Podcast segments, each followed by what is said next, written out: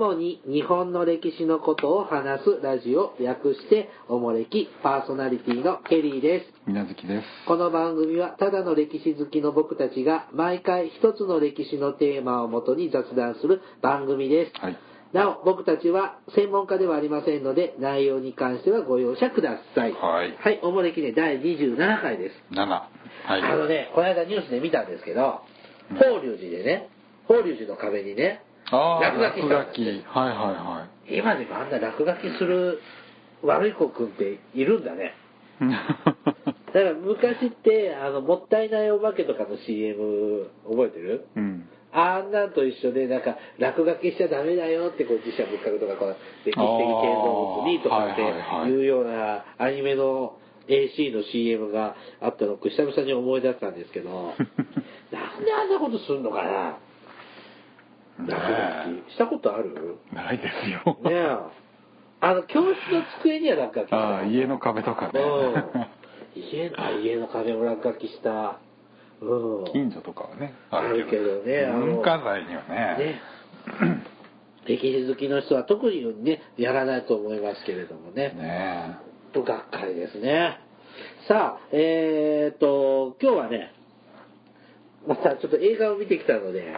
ほう。映画ネタから映画シリーズ、はい、清須会議を私見てきました。ああ、はい。三谷幸喜ですね。そう。はい。で、なので今日は戦国ものです。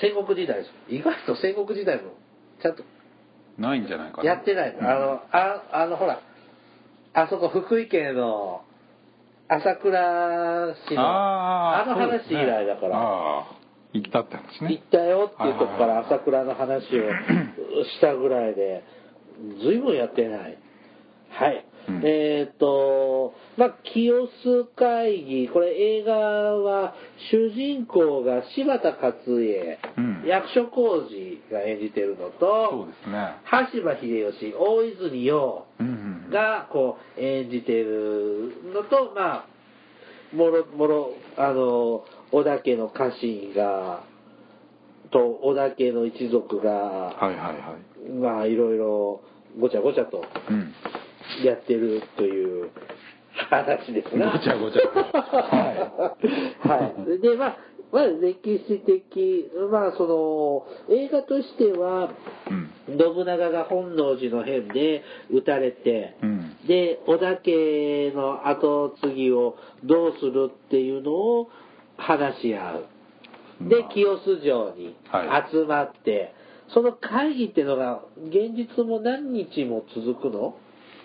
いやー、どうなんでしょうね。映画ではね、3日4日ぐらい。だから本当の会議をするのは1日なんだけど、本当は何月何日にしようねって言っても、ほら、みんな遠方にいるから、はいはいはい、主要メンバーが集まらず、その早く着いた人は清洲城で待ってるわけですよ、そこからもうその政治の取引がいろんな根回しが始まっててっていうところから始まってるんですよ、で最後はまあ三法師に、はいはいはい、決まるよっていう話なんですが、はい、僕ね素直に考えてこの本能寺の変の後清須会議で織田家をね、誰にこうするかね当主を誰にするかって決めるのを、なんで家臣が決めるの？他にも織田家の一族の人って信長は死んじゃったじゃん、であとね息子も死んだんでしょ？長男か、ね、長男信忠、安土城で違う信忠じゃない、信忠だよね。信忠も一緒に亡くなっちゃうんだよね、本能寺の変の一環で、本能寺では知らないの？安土城かなんかじゃなかったっけ？そうですか、まあとりあえず信長と長男さんが死んじゃって、でも他にも織田家の人っているわけじゃん。そうですね。でなんでこう秀吉とか勝家とか丹羽長秀とかがこう出てきてってそういう会議になるの？お家のことは織田家は織田さん家で話し合えばいいんじゃないの？ああでもね、家と、まあ、それ単にその家を継ぐだけの問題じゃなくて、その織田軍団というか、このね、織田政権の行く末だし、長尾がワンマンでずっとやってきたから、後継ぎは誰かっていうのはやっ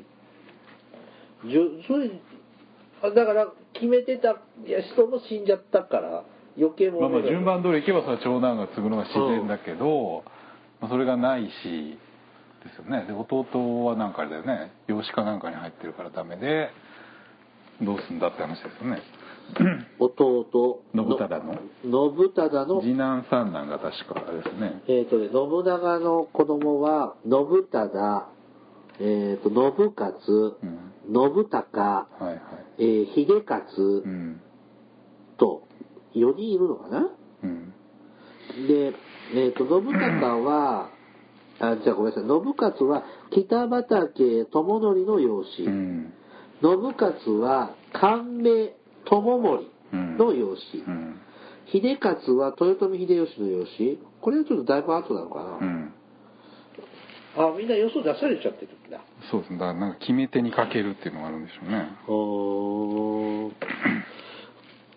うね。で、映画でも出てた信金さん、信長の弟。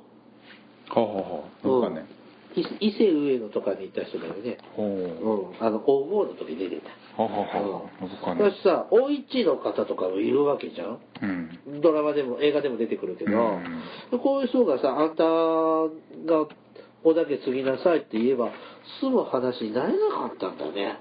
まあ家の問題とそのなんていうの、政権としての問題っていうのがあるんじゃない。両方でしょうけど、家の話からの後継ぎっていう意味と、ね、その政権の後継者って意味があるから、まあ、そこはやっぱりどうしても家臣もそうか、派閥争いみたいなのがあるんです、で映画ではね、まあ、柴田勝家、畑井秀吉になって、この映画で描かれてた柴田勝家っていうのはちょっと頭は抜けてるんだけど、あのいい人、なんかジャイアンみたいな感じのキャラクターに見える。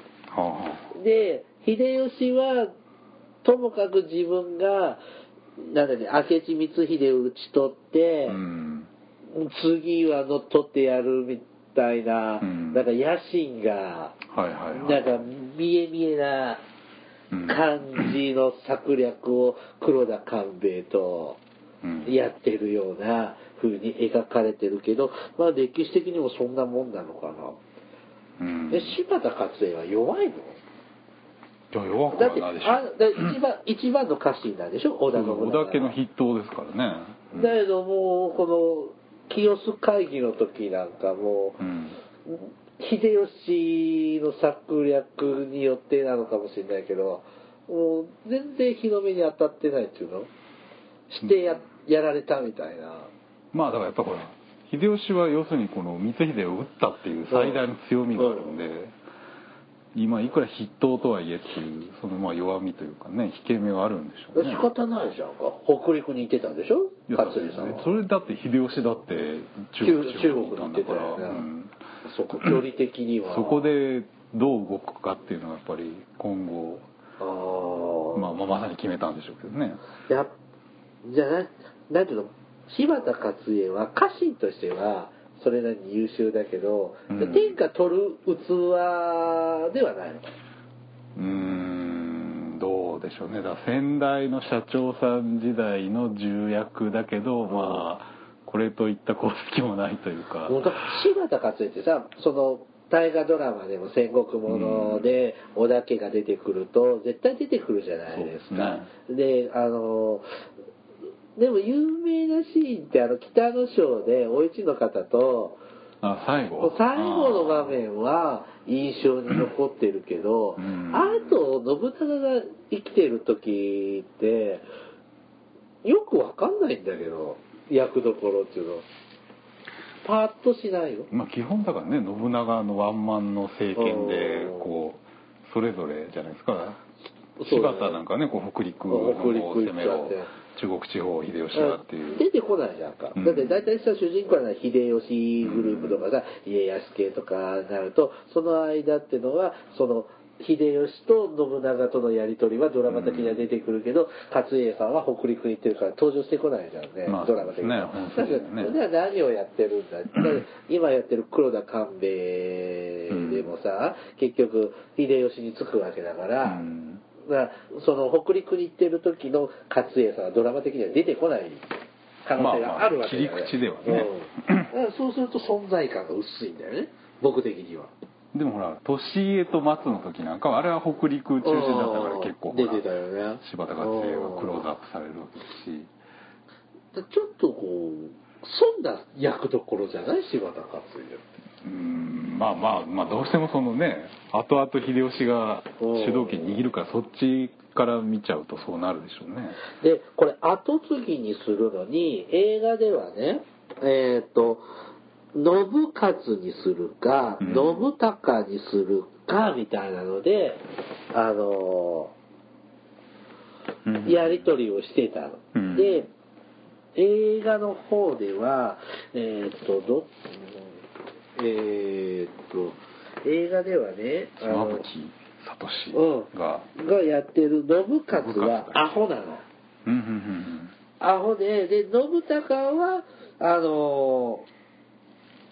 ちょっと聡明で勇敢なっていうちょっとまともな後継ぎで、柴田勝家は信孝を推してた、先に勝家グループに入れてて、後から清須についた秀吉はもう信勝を推すしかなかった、だけどアホで仕方なくって、どうするべなって言って最初は悩んでるわけですよ、でそういうところがまずあるんですけれども、結局どっちもほら継がないわけじゃん、で信忠の息子の三法師、信長の孫だよね、直系の孫にこう行くわけじゃないですか、で信勝さんは本当にアホやったのまあ結構グダグダですよね、この後ボンボンが本当にボンボンだからアホボン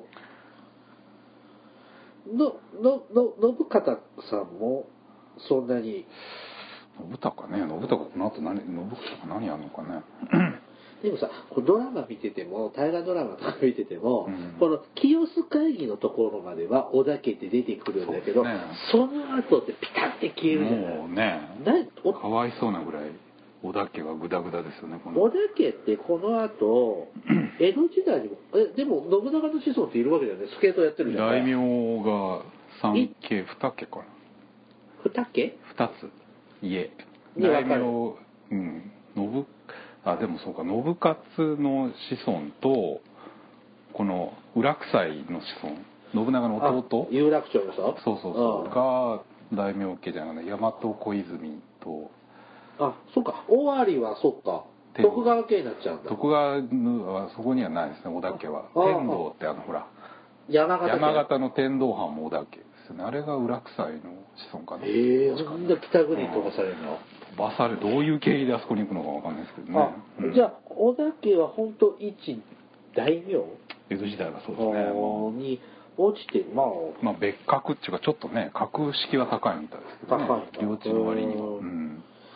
この映画見ててお姫様がね、お市の方と、あと信忠の正室なのかな、武田信玄の娘松姫はお姫様で、もう眉毛は落としてるしお歯黒で、まあ気持ち悪いねでも当時のなんていうのスタイルっていうの、衣装っていうの、そういうのを割と忠実に表現してるのかな。絶対大河ドラマでお歯黒してる姫様なんか出ないじゃん、眉毛を落としてるも、平清盛の時は公家さんはねやってたけど、女性はお歯黒とかしないけどやってて、これが現実なんでしょうね。まだの女性はお歯黒してってね、ダメだね、やっぱ歯は白い方がいいね当時の風俗だからね。あれを見て綺麗だと思うもんだろうかね。どうなんでしょう、そらね価値観が違う、美的センスが違うもんね。で、こう、でね、このドラマ、じゃ映画ではね、この、柴田勝家、はい、で、清洲城にはお市の方もいて、うん、で、こう、恋心を抱いていて、あ、まあ、はいはい、秀吉もお市の方、はいはいはい、恋心を抱いていて、まあ、お互いアプローチをするんだけど、はいはい、まあ、うまいことはいかずっていうのが繰り返してて、で、最終的に、お市の方は大嫌いな秀吉派が勝っちゃうわけじゃん、うん、だからそんなんだったら勝家とくっついた方がいいわっつってくっついちゃうんですけど、うん、でもこの柴田勝家とお市の方が結ばれるエピソードもいろんなところで描かれてるけど、うん、これは何です？恋愛で結婚、恋愛結婚なんですか？それは何とも言えないですけどねここのね扱いも結局まあ好きになっちゃって、まあいいわってお市の方がもう勝家でいいわ、別に嫌いでもないしみたいな感じなんだ、うん、で秀吉を別の作戦でやっつけてやるみたいな思いもあるみたいだけど、お市の方は本当に秀吉嫌いなのかな。それは自分の旦那殺されてるから、旦那もお兄ちゃんもそうだよね、うん、殺されてで娘はね嫁にされてまうし、娘にされたり嫁にされたりするわけだ。そうだね、後にね、ちゃっちゃては嫁にいて、おごうは娘になっちゃうんだもんね、うん、そういうなんていうの、この当時の女性ってこう男性より地位って低いわけじゃないですか、うん、すごいあの男女平等の時代じゃないわけでしょ、はい、だからこうやっぱ商社に嫁に行くっていうのは別に当たり前の話なんじゃないの。でも逆らえないぐらいお市の方ってそんなに強い権力を持ってたのかな。何じゃあお市が秀吉のとこに行くべきじゃないのか、うん、そうそうそう、だって勝ったわけでしょ秀吉が、あ、うん、これもさ柴田勝家の方に秀吉が本当は欲しかったけど勝家にちょっとあのごめんね、その代わりお市さんの嫁にもらった手帳ってこう、まあそれこそね主人の一門ですから、それは経験にはできないんでしょうけどね、意見っていうのは。なんかその辺がこうドラマによって描かれる作品によって、うん、お市の方と勝家と秀吉のこの三角関係っていうのは、まあ、気持ちの機微はね分かんないからね、資料や歴史からはねそうなのよね。でね、このドラマじゃあ映画ではですね、三法師っていうのは、うん、織田信忠と松姫の間の子供ってなってるんですけど、うん、これは映画では一つの説として撮ってるらしくって。あ、そうなんですか、うん、だから松姫は信玄の娘でしょ。そうですね。ってことは三法師が織田家の後を継ぐってことは、うん、信玄の孫が半分だけだけどっていうので、うん、4分の1かこうなんていうの、それだったら信玄も天下を取ったっていう解釈もできるじゃんみたいな、なんか下心をちょっと持ってたみたい。映画ではね。ああ、彼女なりのね。ああ、はいはいはいはい。っていうのはね、ありましたね。うんうん、まあこれ4日ぐらいかけてこのやり取りをやるんですけど、うん、柴田勝家いい人って思う。あ、そうなんですか。純粋ななんかいいおっちゃんだなって思う。うん、ただね、役所広司で結構げっそりしてる感じがあるから、あ、そうですか。柴田勝家ってもっとなんかがっちりしてるような感じがあるから、最初でちょっとイメージ違うかなって思ったけど、あ、そうかしら。うん、いい感じでしたね。うん、うん、分かりやすかったです。うんうん、柴田勝家さんじゃないや、清須会議。うん、大河ドラマでだいたい15分ぐらいで終わっちゃうじゃん。まあそうですね、一番難しい時期ですね、この秀吉の話でも信長の話でもないしみたいな。でも大事だけど三法師もずっと生きてんの。いやー、秀信の血筋ってどうなんのかな。かなり織田家って本当信長だけなんだね。信雄がほらあれじゃないですか、小牧長久手の時に家康と組んで秀吉に歯向かうじゃないですか。ああ、そうなの。これがまあ最後の、ああ、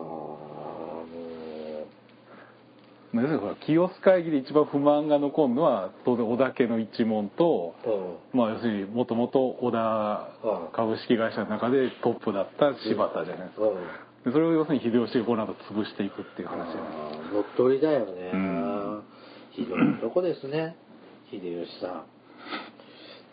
さあ竹中直人はどうやって演じるんでしょうね。あ、大河はね、うん、はいはいはいはい。じゃあお便りいきます。はい、猿蔵さん、うん、はい、はじめまして猿蔵と言います。いつも通学中に楽しく聞いています。ああ、そうですか。学生ですよ、はい、私の好きな時代は鎌倉時代前期のゴタゴタしている時です、うんうんうん、マニアックですね。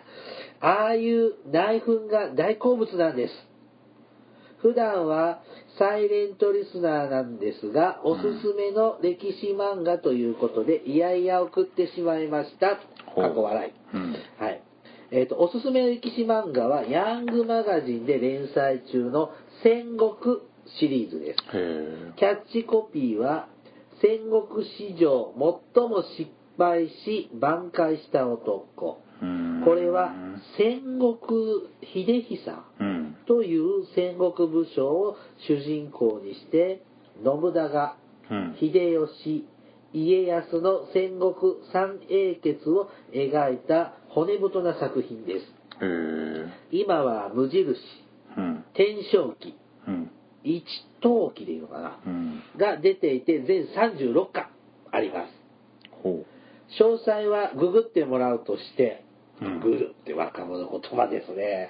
ググってもらうとして、上記がある通りとても長い作品です。主人公は江戸時代まで生き残るのですが、これだけ出ていてまだ山崎の合戦という遅さ、36巻で山崎の合戦って言うとあれまだ明智光秀の信長が死んだ時ですね。まだまだじゃん、うん、どんだけ長いんだろうね。はい、山崎の合戦です、ですので手がこんだけ長く遅いので手を出しにくいかもしれません、うん、そこでもし興味が湧きましたら外伝の桶狭間戦記という作品を 先に読んでみてほしいです。全5巻で読みやすく今川義元がかっこいい珍しい作品です。外伝だけで5巻あるんですね。桶狭間合戦でしょ。はい、すごいね。はい、桶狭間の戦いを経済的な観点で描いており、新解釈をバンバン繰り出してきて戦国好きにはたまりません。うほー。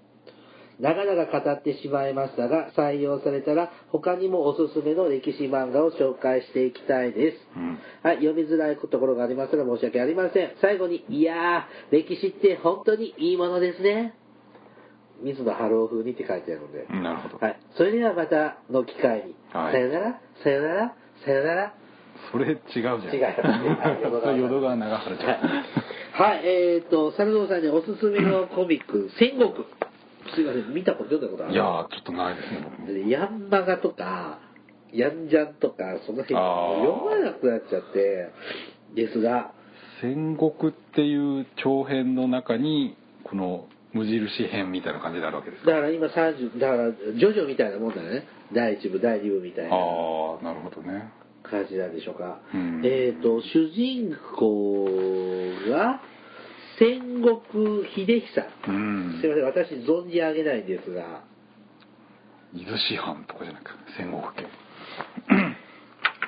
戦国さんっていうか、ああ出てくるわ。戦国秀久は戦国時代から江戸時代前期にかけての武将大名、信濃小諸藩、ああ、小諸の初代藩主、秀吉の最古参の家臣で、家臣団では最も早く大名に出世した戸次川の戦いでの、独断専行により島津軍に大敗を起し改易されるが、ね、小田原征伐で許されたってで流送ですね。うん、またマニアックなところから来てるね。大河ドラマにはできませんね。うん、できなくはないんじゃない。だってほら話飛んじゃうけど、なんだっけ、来年の大河ドラマ、あ、吉田松陰の妹の賛否両論じゃないですか。知らなすぎって誰だって、吉と出るか京と出るか分かんないけどな。でもやっぱ、でもこれぐらいだったらいいのかな。難しいですね。ね、もうちょっとまだちゃんとチェックしてないんですけども、漫画をね読まない36巻って多いなぁ。ヘビーですね、うん、確かに桶狭間戦記ってとこを読んだ方がいいのかもしれませんね。それでも5巻でしょ。ヤングマガジンって毎週出てるの？月刊じゃないよね。週刊と月刊とかあるんじゃないのね。え、それで36巻って相当だよ。うん、ねえ、やっぱまだ半分ぐらいですよね。でもやっと半分、ね、山崎の戦いだ。この作者はあれですかね、こうライフワークになるようなまあ、息の長い作品ですよね。作品でしょう ねこれです。人気があるんでしょうね、それだけ、ね。すいません、ちょっと待って。宮下秀樹さんって方が2004年からこの戦国っていうのを書いてて、10年ほどで、36巻、で戦国天正期、戦国一統期で今はっていうのがあるそうです。でだからずっとまだ続くんでしょうね。すごい。まあなんか急に終わったりする場合もあるけどね。雑誌はね、うちにとかあるから怖いよね。ちゃんと買わないとこはね。はい。で、猿蔵さんが好きなのが、戦国も好きみたいですけど、鎌倉時代前期のごたごたしてるの。ああ、ありましたね。ってことは、源氏が途絶えて、北条氏が、どの辺までかな、承久の乱までぐらいですか。もうちょっと、現行は、もう末期でしょう。そうするともうちょっとあれで草もゆる頃ですね。あれ違ったっけ？昔の大河ドラマ。そんなのあった？ほら、北条政子と頼朝が石坂浩二と岩下志麻だったら。知らない。そんなの見たことない。だったら大河ドラマの回を聞いてください。そんなの話あったっけ？まあね、こう。鎌倉幕府もそうです。室町幕府もごたごたするじゃん、最初とか。その江戸時代はもうやっぱね、前回のお便りにもありますが、ごたごたこうやっぱ最初ってのは安定期までね、でも会社だってそうじゃない。こう一緒にやろうってこうさ、意気投合したこと会社やってもさ、途中で路線がずれて、決別する時とか来ちゃう時だってあるんじゃないですか。まあね、どうしてもね。だからでそれがこうごたごたしてて外野から見ると面白いんだよね。はい。また猿蔵さん、面白い漫画あったら紹介してください。そうですね。ありがとうございます。はい。はい、続いてアマンさん。大河ドラマシリーズ驚異の3部作のありましたね。はい、楽しく聞かせていただきました。来年の大河ドラマ吉田松陰の妹さんですが、個人的には有名な武将、戦国武将がいいですねってことですね。で、中編を聞いた後ですが、この大河ドラマをずっと紹介した話を聞いていると、もうお亡くなりになっている方が何人もいて、そんなに大昔でもないのにとかって思いながら驚いて聞きましたって感じですね。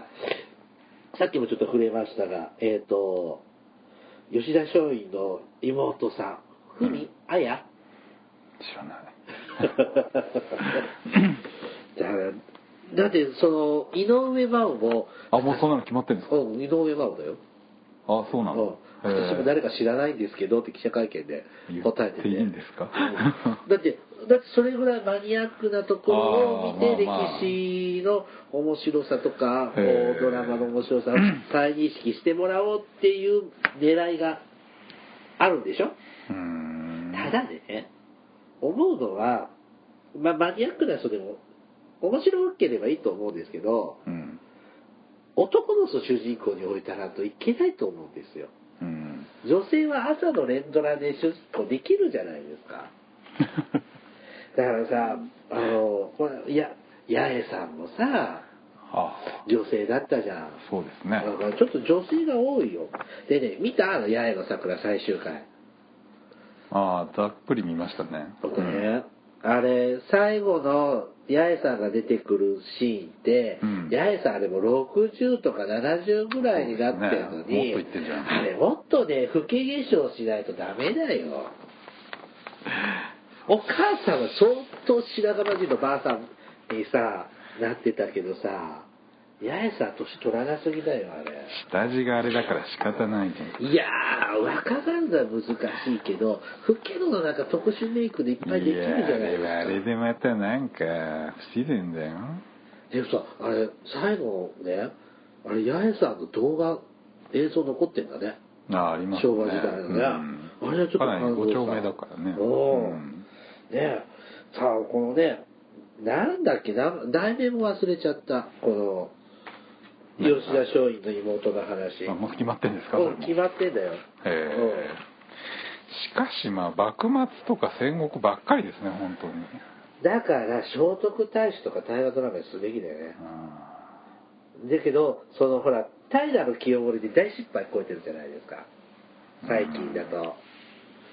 だからこう馴染みのある時代にしていかないとっていうのは、あ、視聴率取らないと、うん、でそういうなんか関係ないのが NHK じゃないの本当はね、うん、でも視聴率気にしちゃうようにしちゃってるじゃないですか、うん、でだからこの八重さんでもラスト3分の1はさ、明治時代そうですね、だったじゃないですか、うん、また近代とかさ、その大正時代とかも100年昔の話だから、うん、ああいう大正時代のとかもやってもいいのになって僕は思うんですけどね、うん、まあ、天野さんは戦国武将がいいって言ってるし、まあいろいろですね、順番に今年はじゃあ楽しめますね、天野さんね、うん、もう始まってますけどね、またそういうことなんだ、そうなん、番組にて、うん、あ、そうか、まだちょっと大人の諸事情で僕はまだ見てないんですけど、うん、ビデオで撮ってますからね、はい、ちなみに来年はね、花もゆという題名です。聞いたような名前ですね、はい、で、吉田松陰の末娘で、久坂玄瑞の妻となる杉文。へえ、久坂玄瑞の、はい、で、だから松下村塾絡み、うん、 で、ね、で久坂玄瑞はほらなんだっけ、死んじゃうじゃん、金門の変でね、うん、でその後なんか群馬県知事のになる人と再婚する。へえ、そうよ、うん、だからさ、でもさ、ほら八重さんは、うん、その同志社大学を作ったりとか、うん、そういうのでなんかマイナーだけど活躍した、歴史的に活躍したものがあるじゃん、うん、でもこのさ、井上真央が演じる文さんって嫁さんでしょ、ただの。分かんないよ、それはなんかその陰でなんかやったのかもしれないよ。そこまで書いてないでしょ。書いてない。だって資料がなさすぎ、うん、だから群馬県で行ってらっしゃいます。そんなのドラマにならないじゃんご飯、今日の夕飯何しようかなとかさ、いやいや、そのフィクサーとしてやったとかあるんじゃない、分かんないけど、なんか名言の一つでもあれやいいけど、さ、これをどういうふうにドラマにするのかね、うん、期待で、これで外れたらまたもう有名人しかやらない。でも有名人も出尽くしてるでしょ。うん、そうですよね。もう一回やるしかないんじゃないですかね。もうでも秀吉とかも信長とかもやってるじゃん。あ、清盛だって50年ぶりにやってこけてるんだから、もう無理っていうか、なんかちょっと外国人やるとかね。日本人が？